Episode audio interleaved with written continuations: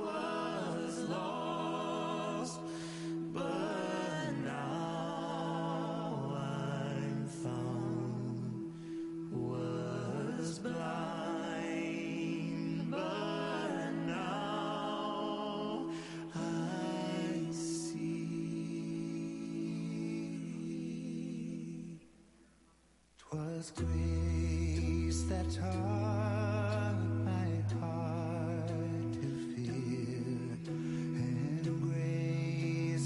fears relieve.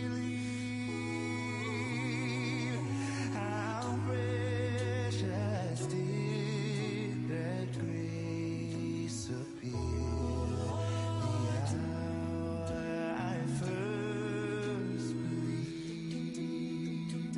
My chains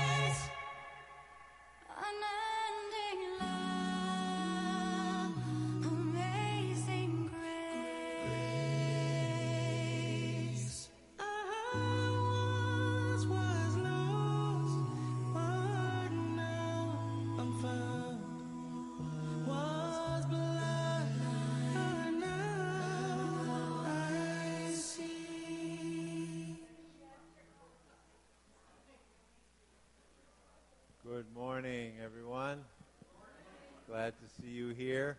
You notice we have Pentatonix for our war- warm-up band, so it should be a good morning. Thank you for coming. Good to have you here. Um, we're going to start by singing a song that we've done before, but not for a while, by the Gettys, uh, Creation Sings.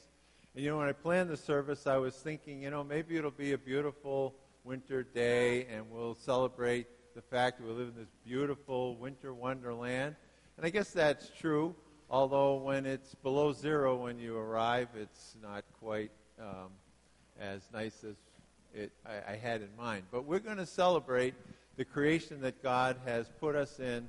We live in a beautiful part of it, and um, so we're going to celebrate that this morning. Let me begin our worship service by reading and making a few comments on a very familiar passage from the book of Genesis. This is from the first chapter, beginning at, cha- at verse 27.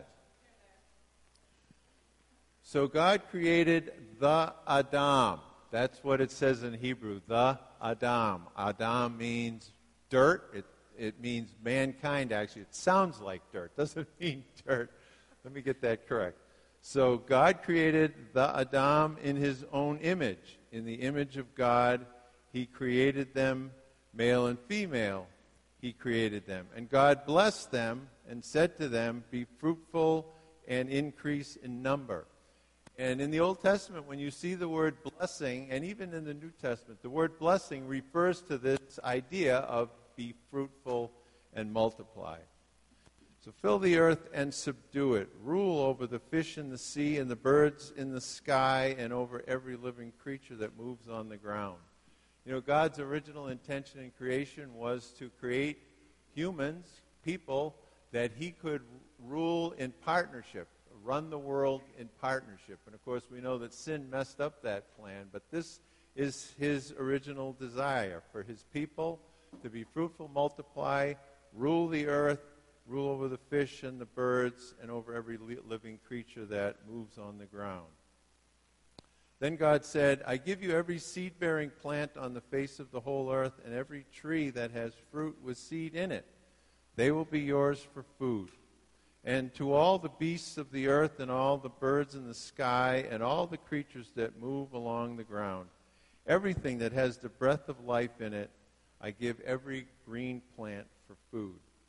And God saw all that he had made, and it was very good. You often think of that word as very good, meaning it was nice, it was pretty, it was beautiful. But what God meant there was that it, it had form and function that he intended. So that the earth, what every part of the creation they did, he looked at it and said, That is what I intended it to be. It's working as I designed. It's so this is dating me a little bit, but many of you know the, the phrase from a TV show in the 80s I love it when a plan comes together. Everybody knows what I'm thinking about, right? That is what this very good means. It means I love it when a plan comes together. So, this is the creation that God has put us in. So, let us stand now, if you can, and let's sing together celebrating this creation. The first song is by the Gettys Creation Sings the Father's Song.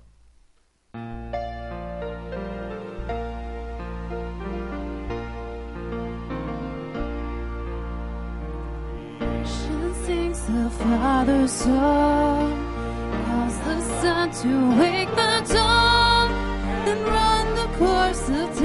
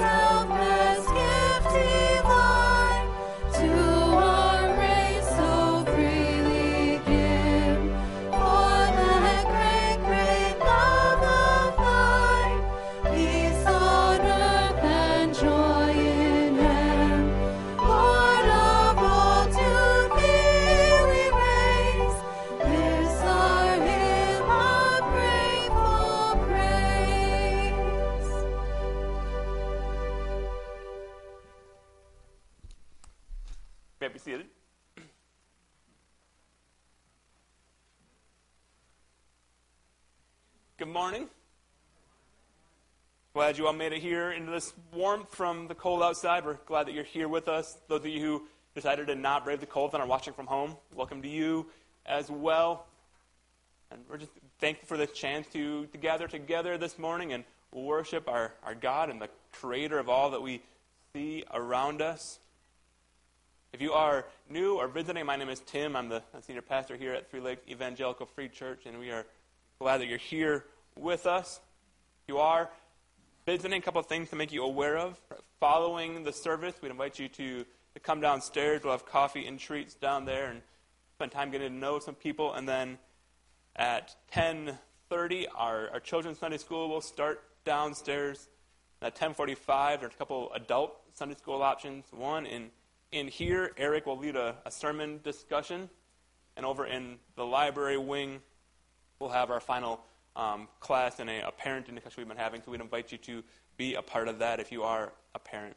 A couple other announcements to make you aware of. One is that next Saturday, February 4th, over in at Faith Church in Woodruff, they're hosting a No Regrets Men's Conference. So if you're a man and you're interested in that, we'd invite you to, to sign up. There's information on your, your bulletin there. Um, also, next Sunday during the Sunday school hour, we will have a uh, interest meeting for people who are interested in leading our uh, practicing the way small groups. So, starting at right after Easter, we'll have a number of small groups starting going through something called practicing the way, which is the first one's about all about Sabbathing and why it's valuable and a gift from God to Sabbath well. So, if you're interested in leading a group or just want to find out more about practicing the way in general, I'd invite you to come be a part of that next Sunday following the service. Um, so a couple of weeks ago, our youth went to uh, the district conference, and so to kind of show you what that was about, we have a video for you to watch, and then Pastor Ian to come and say a few words about that.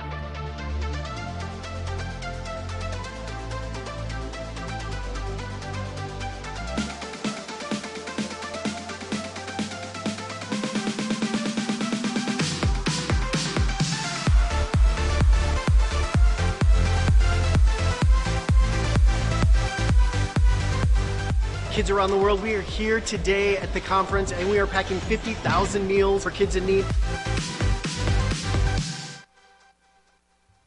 This is a warning. We're going to get real tonight. When you look in the mirror, first and foremost, you see someone who God made. The one who flung stars into space. The one who crafted and shaped the earth and everything therein with his word and by his hand is the same God who made you. Districts has just been a way for me to get closer to God, especially when I felt that I've been slipping away. I'm not usually like a worship person, but at districts it's made me just fall in love with God again. 4,000 people here to worship the Lord. God is seeing this. Following Jesus is not always going to be extremely easy. It may feel like a burden, but Christ is not a burden. God is who I want to pursue. I want my entire life to be about Him. Every single one of you needs to walk forward with this resonating deep in your head and your heart. Who made you? How rare are you? How much would God pay for you?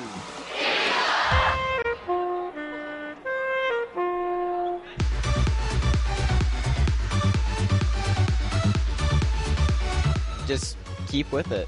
Nothing better, there's nothing to lose, and there's always everything to gain. I can feel myself growing closer to God with every moment that I'm here. I came to districts this year, an absolute breakthrough with my life. In the midst of 4,000 people, God is there. God is all we need. He's all we'll ever need. And so we are never alone. And how cool is that? Your weekend here at Districts will be more than just 48 hours hanging out with friends, having some fun. No, this will mark the next 48, 58, 68 years of your life. As much as I thought this weekend was going to be, it was even more. So I'm just so grateful for it.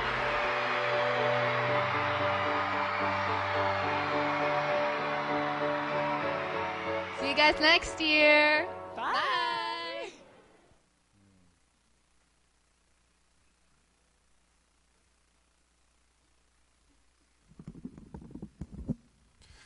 Yes, so that was District's Youth Conference. Um, so me and uh, Ann Epler and Chase Kirby took six students to that, six of our high schoolers, and um, we joined 4,000 kids from around the state, um, all either in evangelical free churches or all from evangelical free churches or evangelical free church affiliated churches. So um, the theme this year was um, all about freedom. Um, the keynote speaker was Dan Leanne. As you heard him talking, he was an excellent speaker, super, super good. Um, he started out talking about what it means to have the Good Shepherd pursue you, the fact that we don't do anything for our salvation, that Jesus is the only one who, who does anything. He's the one that does the heavy lifting, and when, he, when we do come home, um, he's the one that celebrates with us. And then he talked about our value in, in God. How do we evaluate how we have value and how we value, or how we look at value is that God is the one who created us. We are one of one. There's no others like us. And what did he pay for us? He paid Jesus for us, the most precious thing. Um, and then finally, he had a challenge for us what it means to be, um, what it means to fo- follow Jesus, to be his disciple.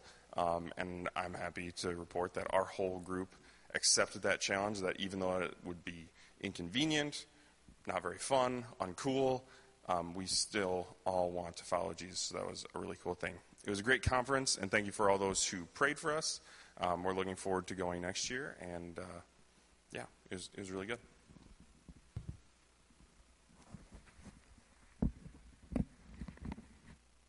As we continue in our time of worship this morning, would you pray with me now?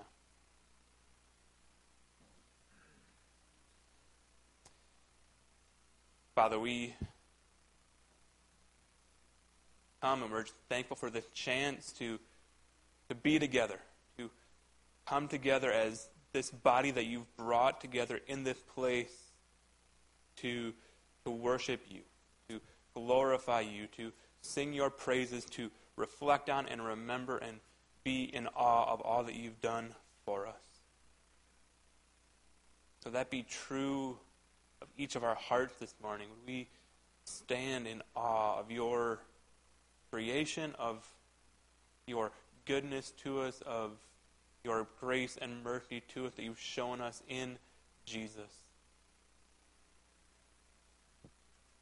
Would we marvel at your goodness and your glory and your grace?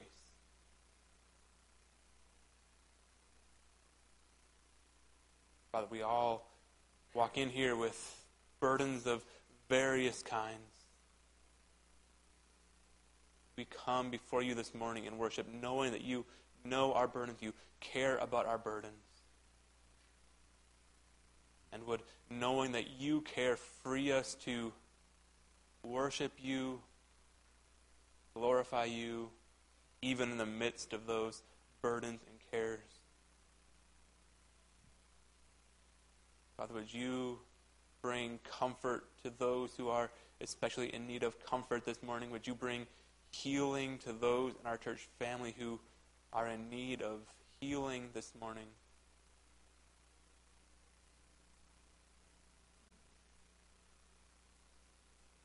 You be with those in our church family who are hurting and struggling. Would they be keenly aware of your presence with them?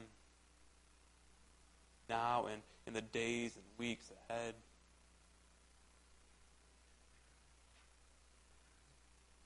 Father, would we, we praise you? Would we glorify you in the midst of life's hardships, in the midst of life's challenges, knowing, confident that you are at work even in those hardships, confident that you will one day return, set all things right.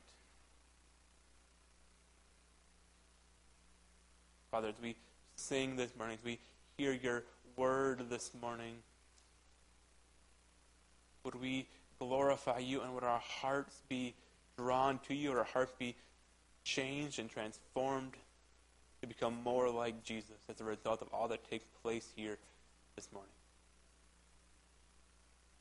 Praise God in Jesus' name. Amen.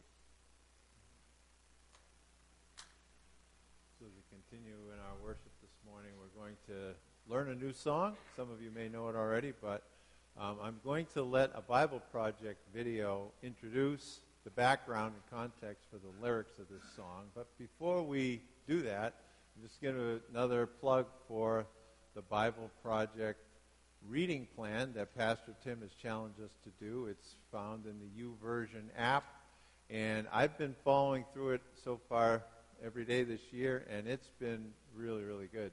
And many of the sessions start with these videos. This video has not been used yet, but I'm pretty confident that it will show up in the plan one of these days this year.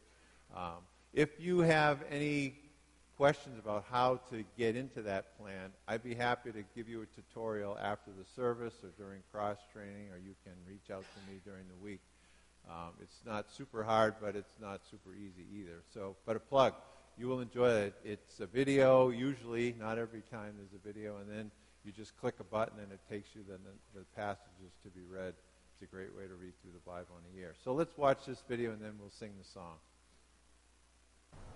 If you go out into a desert, you'll see why it's one of the most deadly, uninhabitable places on the planet. It's dry, and where there's no water, there's no life. This is the picture that we get on page 2 of Genesis. The story begins with a dry and desolate wilderness. But God provides a spring in the desert that becomes a source of life for plants and animals. And that's where God brings together a man and a woman so that humanity can flourish and spread the life of the garden.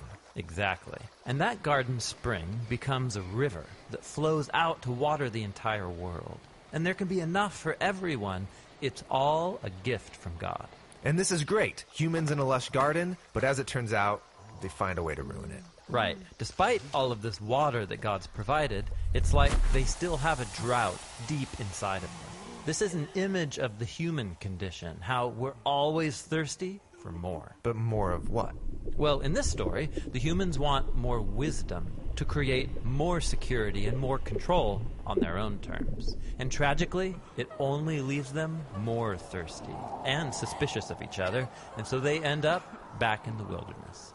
The humans have lost access to the water of life. And because of that, they can't spread God's life into the world. And so God needs to rescue them from the wilderness. Yeah, like in the story of Jacob. His selfish scheming ruined his family relationships, so he has to run from his problems out into the wilderness. But there, he finds a well and he meets a woman. And this is like Eden a man and a woman together by a source of water. Right. And then through Jacob, God creates the family of Israel. And he invites them to share in his own life so that they can be his partners in spreading that life to others. And sometimes they do this. But ultimately, they struggle with the same drought of the soul, thirsting for more power and more control, and it leads them down a path of violence and self ruin. And so they find themselves in a new wilderness, captive to other nations. All this effort to quench our own thirst on our own terms, it's killing us. Yeah, the biblical prophet Ezekiel described Israel in exile as a pile of dry bones, scattered in a desert valley. But, he said, one day God will pour out his own life presence, his spirit, to water the land, to create a new Eden and new kinds of humans. People who can spread God's life to others. Exactly. And so this brings us to the story of Jesus. Right. And there's a story about Jesus who goes to a well that Jacob used to own. And just like in Jacob's story, Jesus meets a woman. And he tells this woman that no matter how much water she drinks from this well, she'll always thirst for more. Then he offers water that could quench her thirst forever. He's not talking about the well water. No. What he's talking about is God's own life that comes through him to us to satisfy our deepest thirsts. This is why later on Jesus says, Let anyone who's thirsty come to me and drink. This is cool. But it's also a strange image. Drinking from a person? Totally. And it's connected to another strange image we find in the story of Jesus' death on the cross. A Roman soldier thrusts a spear in Jesus' side, and there's blood. But also, all this water flows out. Yes, it's an image showing how Jesus' death is the fountain of life. From him, God's own love that would die for his enemies flows down and out into the world. After Jesus was raised from the dead, we're told that he sends the Spirit into his followers. Yes, to fill them up with God's own life. This is why the Apostle Paul said that when we join the current of God's Spirit, the fruit of Eden starts growing in us love and joy, patience and kindness, gentleness and self control. People like that can create beautiful things in the world that bring life to others. Yes, like little streams of God's life that can come together and point forward to the beautiful scene that we find on the last page of the Bible. There's a new river of life. Yes, it's flowing out from God and into a renewed creation, bringing life to all wherever it goes.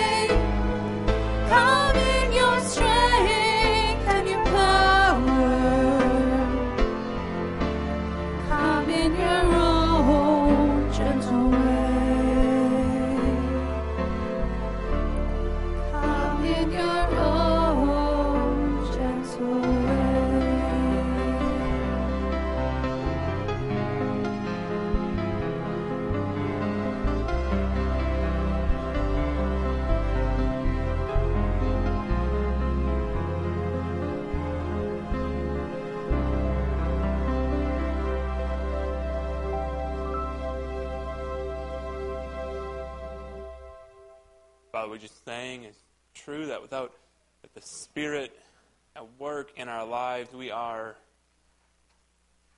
without hope. We cannot do what you have called us to. We, not, we cannot live how you have called us to live without the help and the work of the Spirit. So pray that you would send your Spirit on us, that would, you would empower us to live the life you have called us to live. Holy Spirit, you would convict us of our sin. You would show us our sin. You would empower us to fight the sin in our lives. We need you to do that. We cannot do that on our own. The Holy Spirit, come work in us. Pray in Jesus' name. Amen. You may be seated.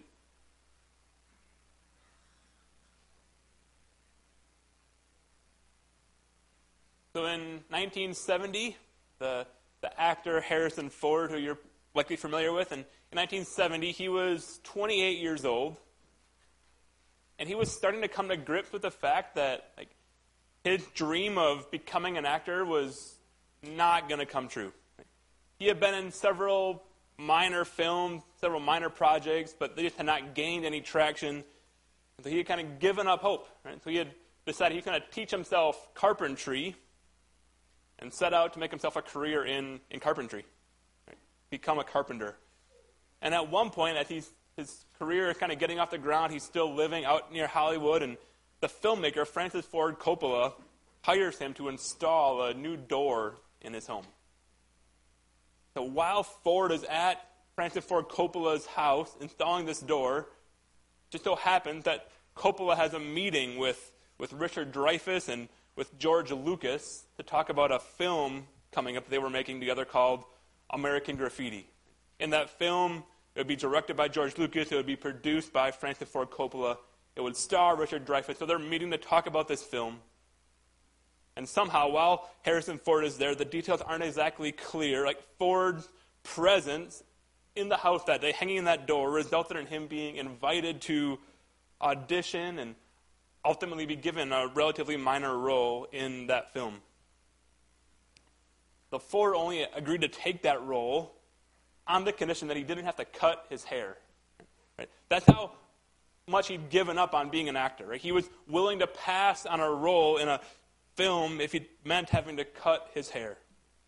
Right? But they agreed he'd have to cut his hair, and the film ended up doing quite well. It was nominated for Best Picture at the Academy Awards. It won the Best Picture at the Golden Globes.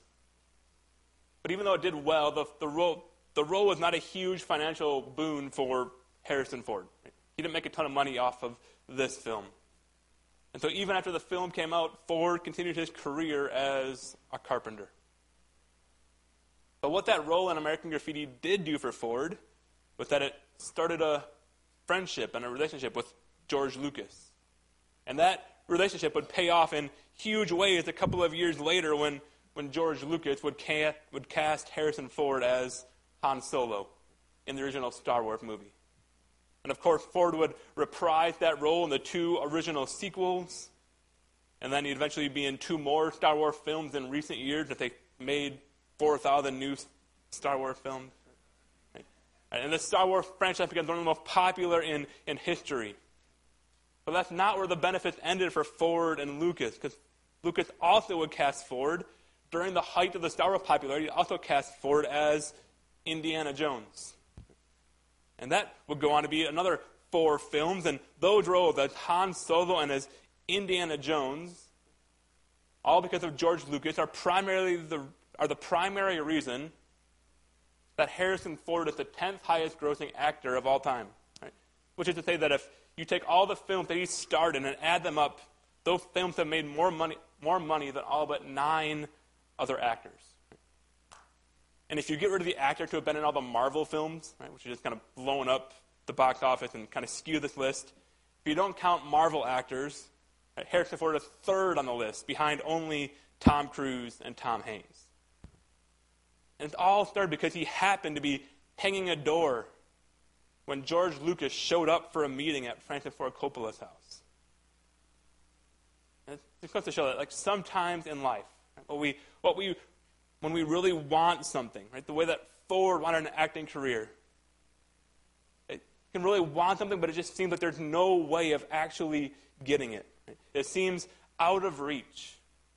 And the only way for us to get it is to have some totally unforeseen, unexpected break come our way. That's what happens, kind of a, in a bad way in some ways, for the chief priest and the teachers of the law in our passage in Luke chapter 22 this morning. The chief priests and the teachers of the law, they want nothing more than to get rid of Jesus. They want him done away with, they want him gone, but because Jesus is popular with the crowds, and there's lots of people in Jerusalem for Passover, to them it seems like any hope of actually being able to get rid of Jesus is beyond their reach. But then they catch a big break. An entirely unforeseen break comes out of nowhere for them, from the last place they would expect. And that break then springboards their hopes of getting rid of Jesus into action. Their break is the same as, as Ford meeting Lucas. It springboarded Ford's career into action, and the, the break for the chief priest springboards their plan into action. And of course, for, for us as readers of Luke's gospel, as people who love Jesus, at first this seems like an incredibly unfortunate break. Like it looks like a disaster for Jesus and his purposes. But what we'll see this morning is that what seems like an unforeseen turn of good luck for the chief priest and the teachers of the law was actually done in accordance with God's plan and for God's good purposes. So to see let's read this passage together. We're in Luke chapter 22, starting in verse 1. We'll read through verse 6. It says this. Now the festival of unleavened bread, called the Passover, was approaching, and the chief priests and the teachers of the law were looking for some way to get rid of Jesus, for they were afraid of the people. Then Satan entered Judas, called Iscariot, one of the twelve, and Judas went to the chief priest and the officers of the temple guard and discussed with them how he might betray Jesus. They were delighted and agreed to give, the, give him money. He consented and watched for an opportunity to hand Jesus over to them when no crowd was present. So, what I hope we will see in this passage is this that the world tempts, sin rages, Satan schemes, and yet, despite all of that, God still wins. In this passage, we'll see like all these elements conspiring against God's Son conspiring against Jesus. We'll see outsiders like the teachers of the law and the chief priests conspiring against Jesus. We'll see an insider, one of his apostles, Judas, conspiring against Jesus. And we see Satan himself entering into Judas to conspire against him. Right? And yet, this, you know, what we'll see right, is that despite all those plans, despite all that scheming, despite all the effort to thwart God's plan, everything that takes place here actually serves to achieve God's purposes. That God ultimately wins. The first thing we see here in the passage is that the world tempts. And the temptations of the world are, are personified by the chief priest and the teacher of the law. In verse 2, we read, The chief priest and the teacher of the law were looking for some way to get rid of Jesus, for they were afraid of the people. It's really easy to, to read that first part about the chief priest and the teachers of the law, just read it quickly and not really think much about it. Because like we're not deeply familiar with the culture of that day. But that first part, right, about the chief priest and the teachers of the law working together would have been shocking to the readers of that day. Right? Because the chief priests were, generally speaking, Sadducees, while the teachers of the law were part of the Pharisaic movement. So the, the Sadducees and the, the Pharisees right, could not stand one another. Right? They were worse than like Democrats and Republicans. They just could not get along. They fought over everything. They fought over resurrection of the dead and all these things. They were opposed to one another. That They couldn't stand each other. And yet their joint dislike of Jesus is so strong, it's enough to get them to overcome their animosity for one another and unite around a desire to get rid of Jesus.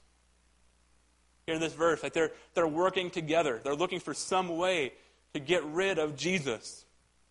Right? Which leads to an important question. Namely, like, what is it about Jesus that made them so eager to get rid of him? Why did they so badly want to be done with Jesus? The answer is that Jesus threatens all the things that the Pharisees and the Sadducees value. Back in Luke chapter 20, verse 46, Jesus says this Beware of the teachers of the law. They like to walk around in flowing robes and love to be greeted with respect in the marketplaces and have the most important seats in the synagogue and the places of honor at banquets. And further back in Luke 16, Jesus says, First, you cannot serve both God and money. And then Luke tells us, and the Pharisees who loved money heard all this and were sneering at Jesus. And then all of Matthew 23 is one long condemnation of the Pharisees by Jesus. But it starts with Jesus saying this in verse 5 about the Pharisees everything they do is done for people to see. Everything they do, everything is done not to please God, not out of reverence or love of God. Everything they do is done for the people to see, for their own status, for their own ego, to build themselves up. Everything they do is done to increase their wealth because they love money or to make themselves feel important and, and self righteous. Like, everything they do is done for people to see. In short, right, the, the things that the, the Pharisees and the Sadducees care about are the things of this world. They care about wealth. They care about power. They care about influence. They care about prestige. They care about popularity. And sure, they wrap it in a religious veneer. But the things that they care about ultimately are things of this world. They have been tempted by the world, and they've used their position of power to give into and indulge those temptations. They have seized the things that the world says are important. And now Jesus comes along and he threatens those things. And so they have a choice to make. Are they going to follow Jesus are they going to follow the things of the world? And they choose to reject Jesus rather than reject the things of the world. And the lesson for us that we need to be careful not to do the same thing. We need to be careful not to let our career, our desire for popularity, our desire for influence, our desire to have our people think highly of us. Be careful not to let those things cause us to, to turn away from Jesus and chase after them instead. Like all those things, right? they're, they're false gods, they're, they're idols. And Jesus said that the, the greatest commandment is to love God with all your heart, soul, mind, and strength. But idols, they fight to take the place of God. Idols tempt us to love them with all our heart, soul, mind, and strength instead of loving God. Idols seek to, to fill a God shaped hole in our heart. And the world is constantly offering us things that want to take the place of God. We, we must be on guard against the world. In the book of 1 John, the Apostle John puts it this way He says, Do not love the world or anything in the world. If anyone loves the world, the love of the Father is not in them. That describes the, the chief priests and the teachers of the law, describes the, the Pharisees and the Sadducees. Right? Despite their position as religious leaders, right? they love the things of the world, and therefore the love of the Father was not in them. And the question this passage asks us to ask ourselves is is that true of me as well? Do I love the things of the world? Do I prize wealth? Do I prize prestige more than I love God? The world tempts, it offers us many things, and if we are to be followers of Jesus, we must reject the temptations of the world. We must say no to the things of the world if we are to be faithful to Jesus. I just urge you to guard your heart. I would urge you to fight against the temptation of this world, right? to be on guard because the world tempts. But it's not just the, the temptation of the world outside of us that we need to be on guard against. It's also the sin that is at work in each of our hearts that we need to be careful to guard against. Because not only does the world tempt, but sin also rages. And sin rages in such a way that like, even those who are on the inside, even those who look like they are following after Jesus, can be tempted away from Jesus by the allure of sin.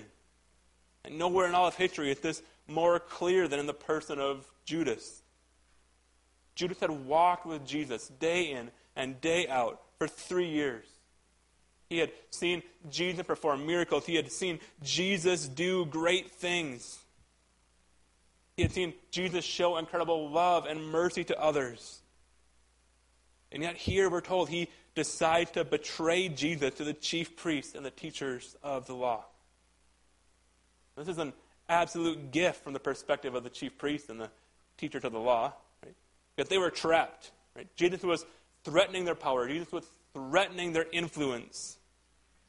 And yet, if they arrested Jesus, they would lose that power and influence and popularity because the people loved Jesus. So they were stuck and they didn't know what to do. But then they, they catch this unexpected break, this turn of events, change of fortune.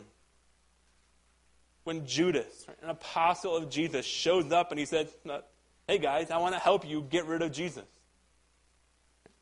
And the reaction of the chief priest and the teachers of the law, according to verse 5, is, is what you might expect. Verse 5 says they were delighted and they agreed to give him money. And it makes sense that they would be delighted because right? it solved their problem.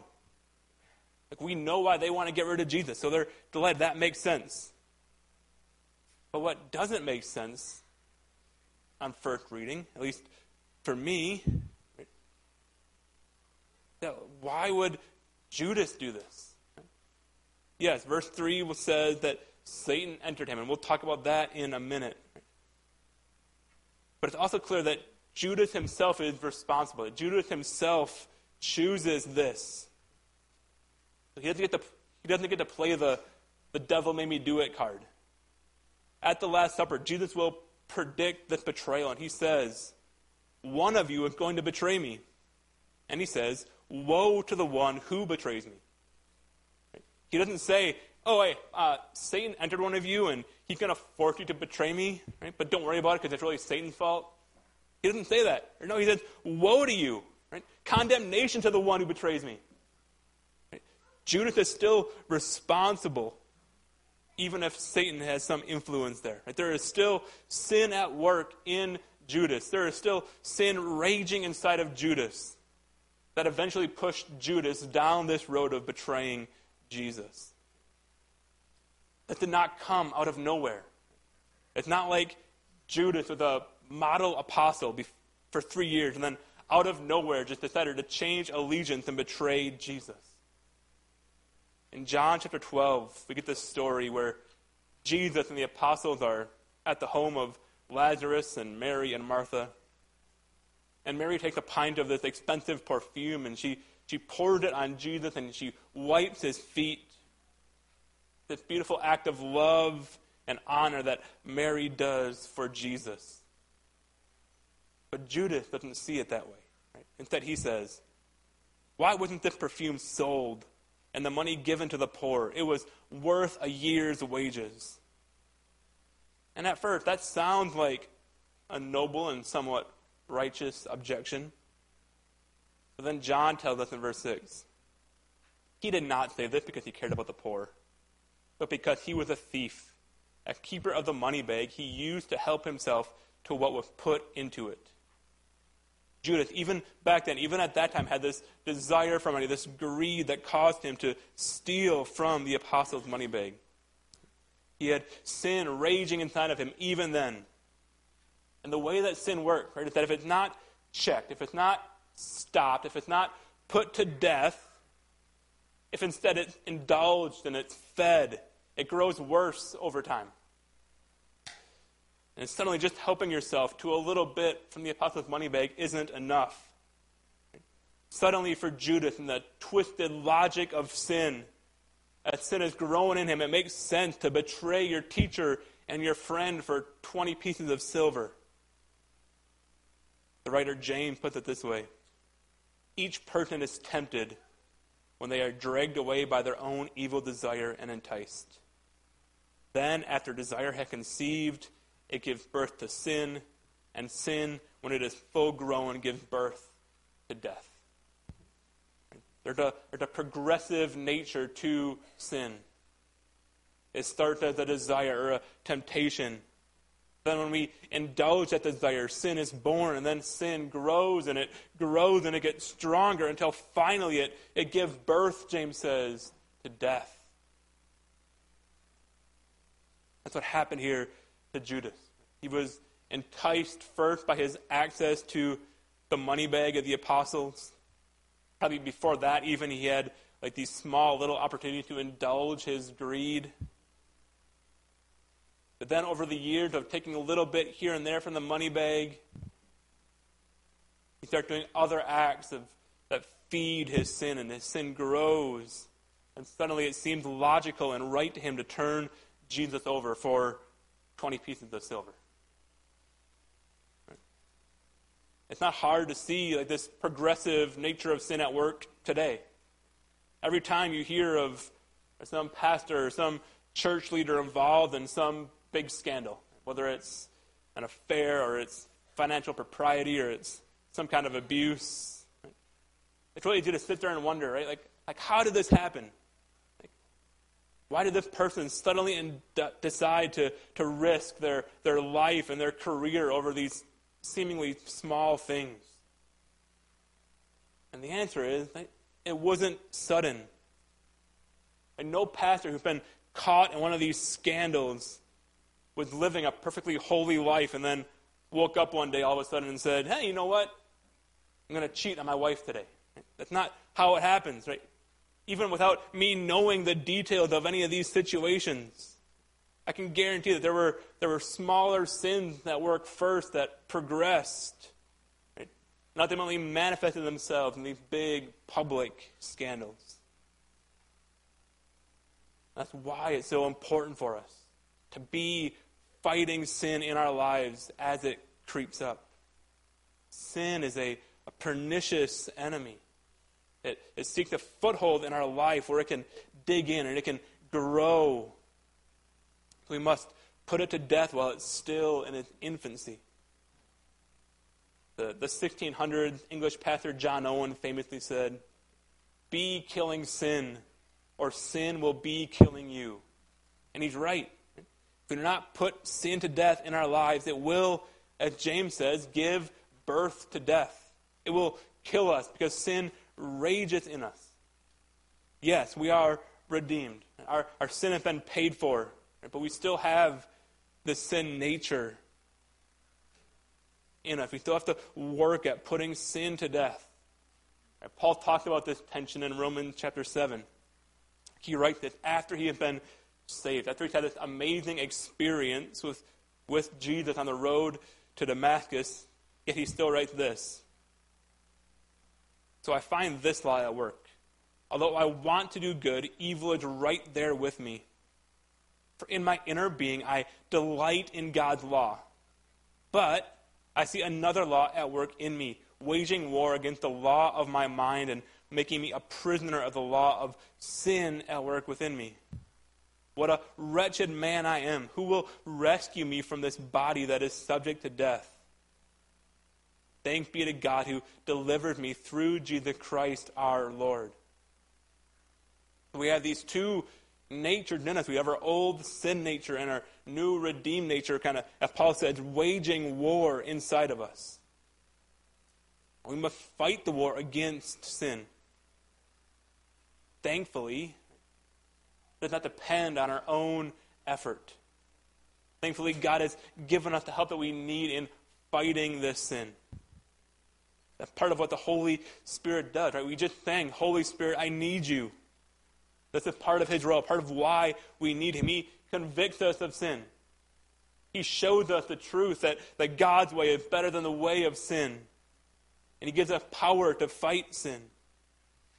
Because left to our own power, our own devices, we would never defeat sin. But through the work of the Holy Spirit in our lives, we can little by little put sin to death. We won't reach perfection until we reach eternity. But we can, by the power of the Holy Spirit, step by step become more like Jesus day in and day out. We can become more holy, live lives more in accordance with what God calls us to. But we must fight to put sin to death as it rages inside of us. So far, this passage, we've seen that the world tempts. We've seen how our own sin nature rages inside of us. And if that wasn't enough, not only do we have to fight the temptations of the world and the sin inside of us, but in the midst of all that, Satan also schemes. In verse 3 of the passage, we're told that Satan entered Judas Iscariot. Most commentators seem to think that this is not like some full blown possession by the devil. As we said earlier, Judas is still responsible for his actions. Right? Whatever it means precisely, what this statement does make clear is that Satan is actively at work to thwart God's work through Jesus. Satan is scheming to defeat Jesus and bring God's plan to save his people to an end. Interestingly, this is the first time that Satan's name gets mentioned in Luke since way back in chapter 4. When Jesus was with Satan in the wilderness, and Satan tempted Jesus in an effort to, to stop God's plan before it really even got started. But Satan learned from that experience that like, he couldn't defeat Jesus directly.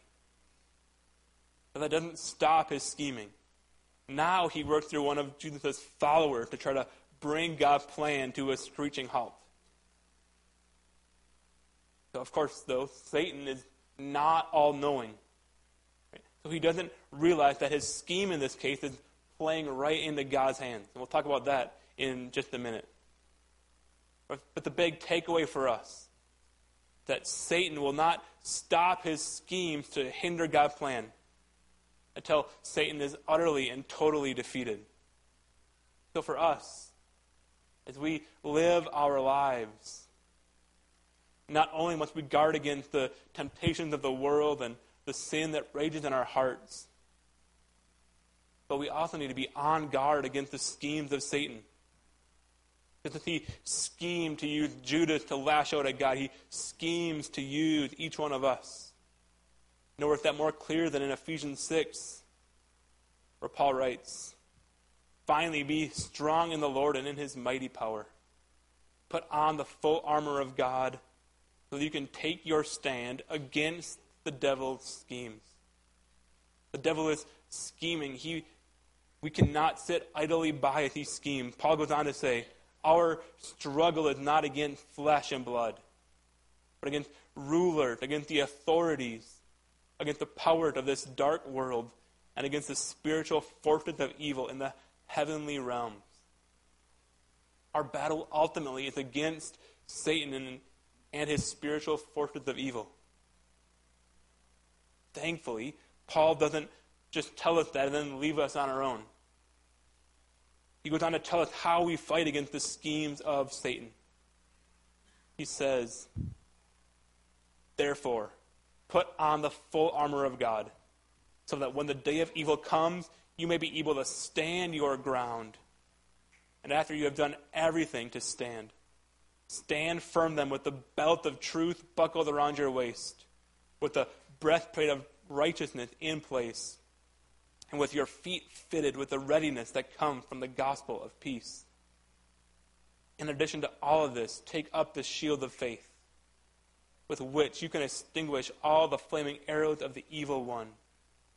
Take the helmet of salvation and the sword of the Spirit, which is the Word of God. So Paul tells us here how to armor ourselves against the schemes of Satan. What is interesting here is that like all the elements of the armor of God, all of them are, are a product of trusting in Jesus.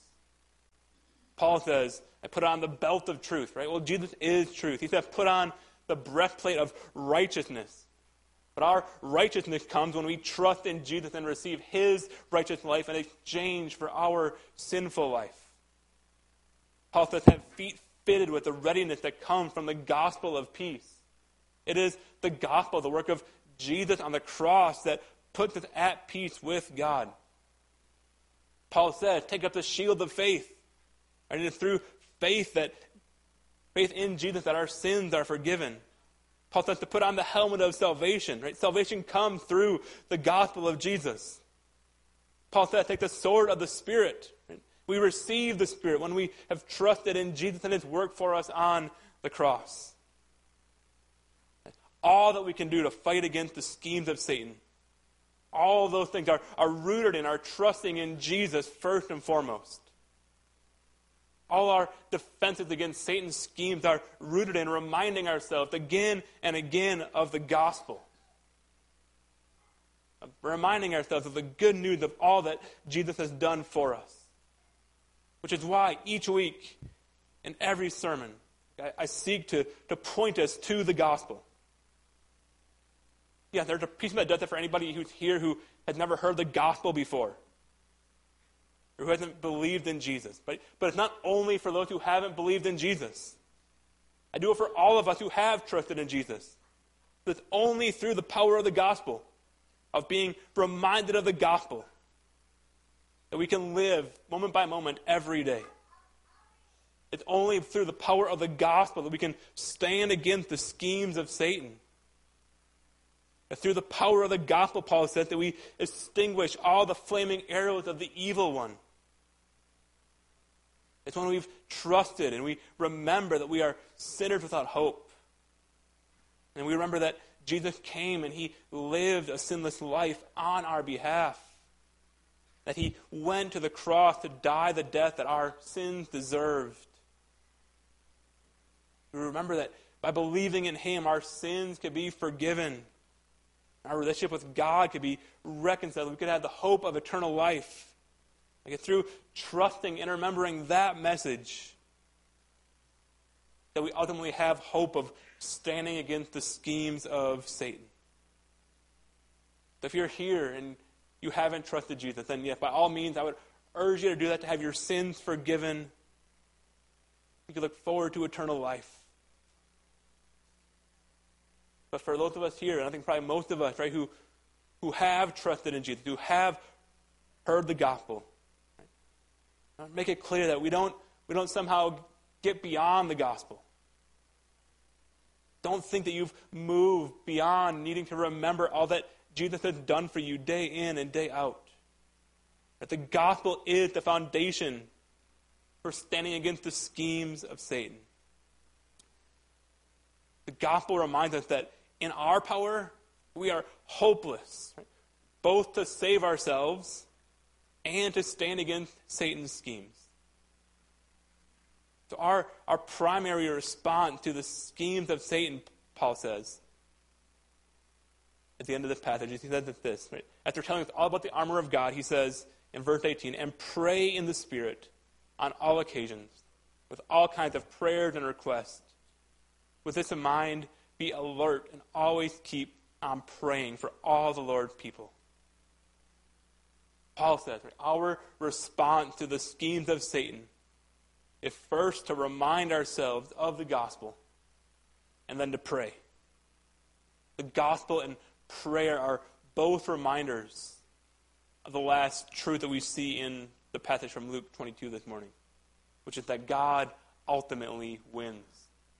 Despite the world's temptations, despite the raging of sin, despite the schemes of Satan, God wins. All that is about to happen to Jesus in the rest of the book of Luke, right, it was God's plan from the very beginning. And the sins of the chief priest and the teachers of the law, the betrayal of Jesus by Judas, and all the schemes of Satan, all of them ultimately served to uphold God's plans and purposes. We can see this a few different ways. First, in, in Mark's telling of these events, we read in Mark 14, chapter, Mark chapter 14, verse 2. Mark writes this Now the Passover, the chief priests and the teachers of the law were scheming to arrest Jesus secretly and kill him. But not during the festival, they said, or the people may riot. So they're, they're resigned to not arresting Jesus during Passover.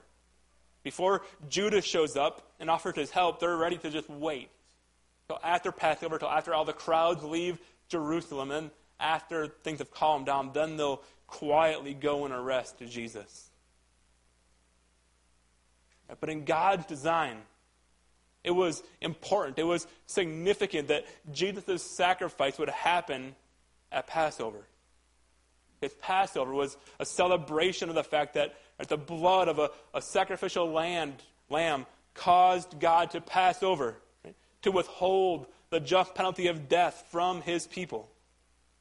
That's what Passover is all about, that the blood of the lamb is put on doorposts and it causes God's justice to pass over his people. And now, God's Son is to be the perfect and ultimate Passover lamb. And so his sacrificial death being at Passover was significant.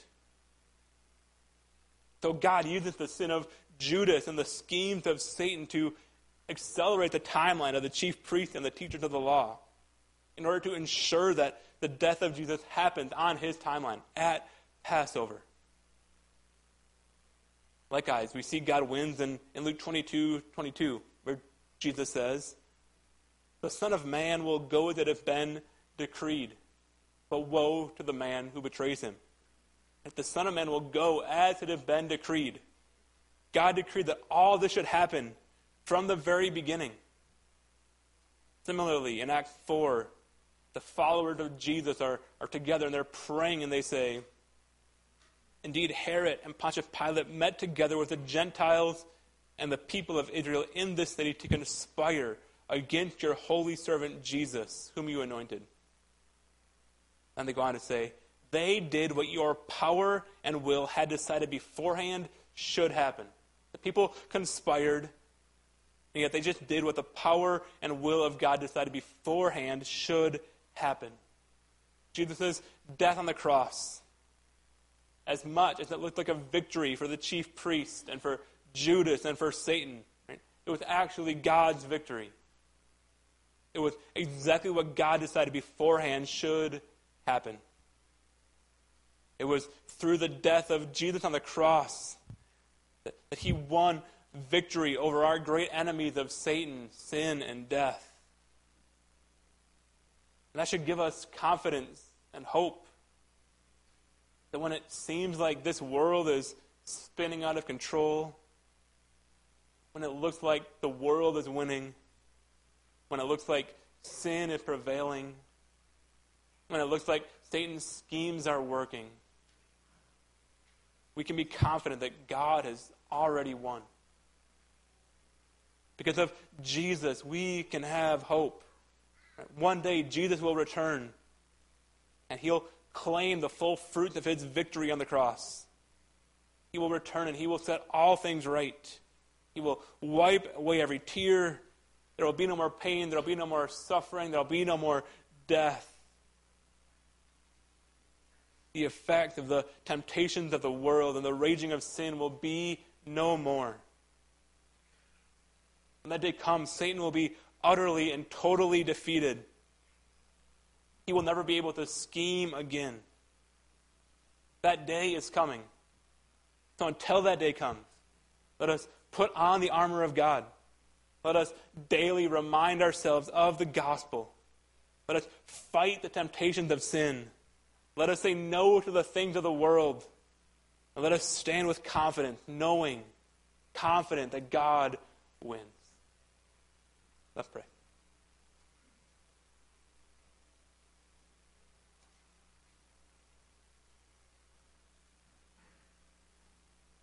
Father, we thank you for Jesus. We thank you for sending your Son to come live a sinless life in our place. Live the life we couldn't live, to die the death we deserve to die.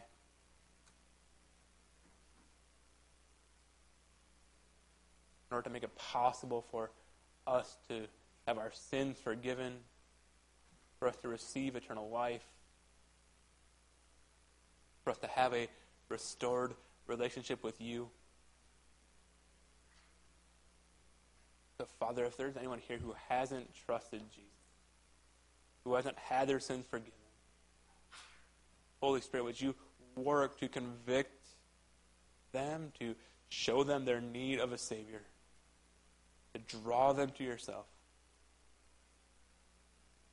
to move them to repentance, but you move them to ask for forgiveness. For the rest of us here, Father, as we fight sin in our own hearts, whatever temptations we may face in our own hearts, would you give us the strength by your Spirit to fight those temptations, to fight that sin? Holy Spirit, would you work in each one of us to draw us closer to God, to conform us more into the image of Jesus, to help us live more holy lives?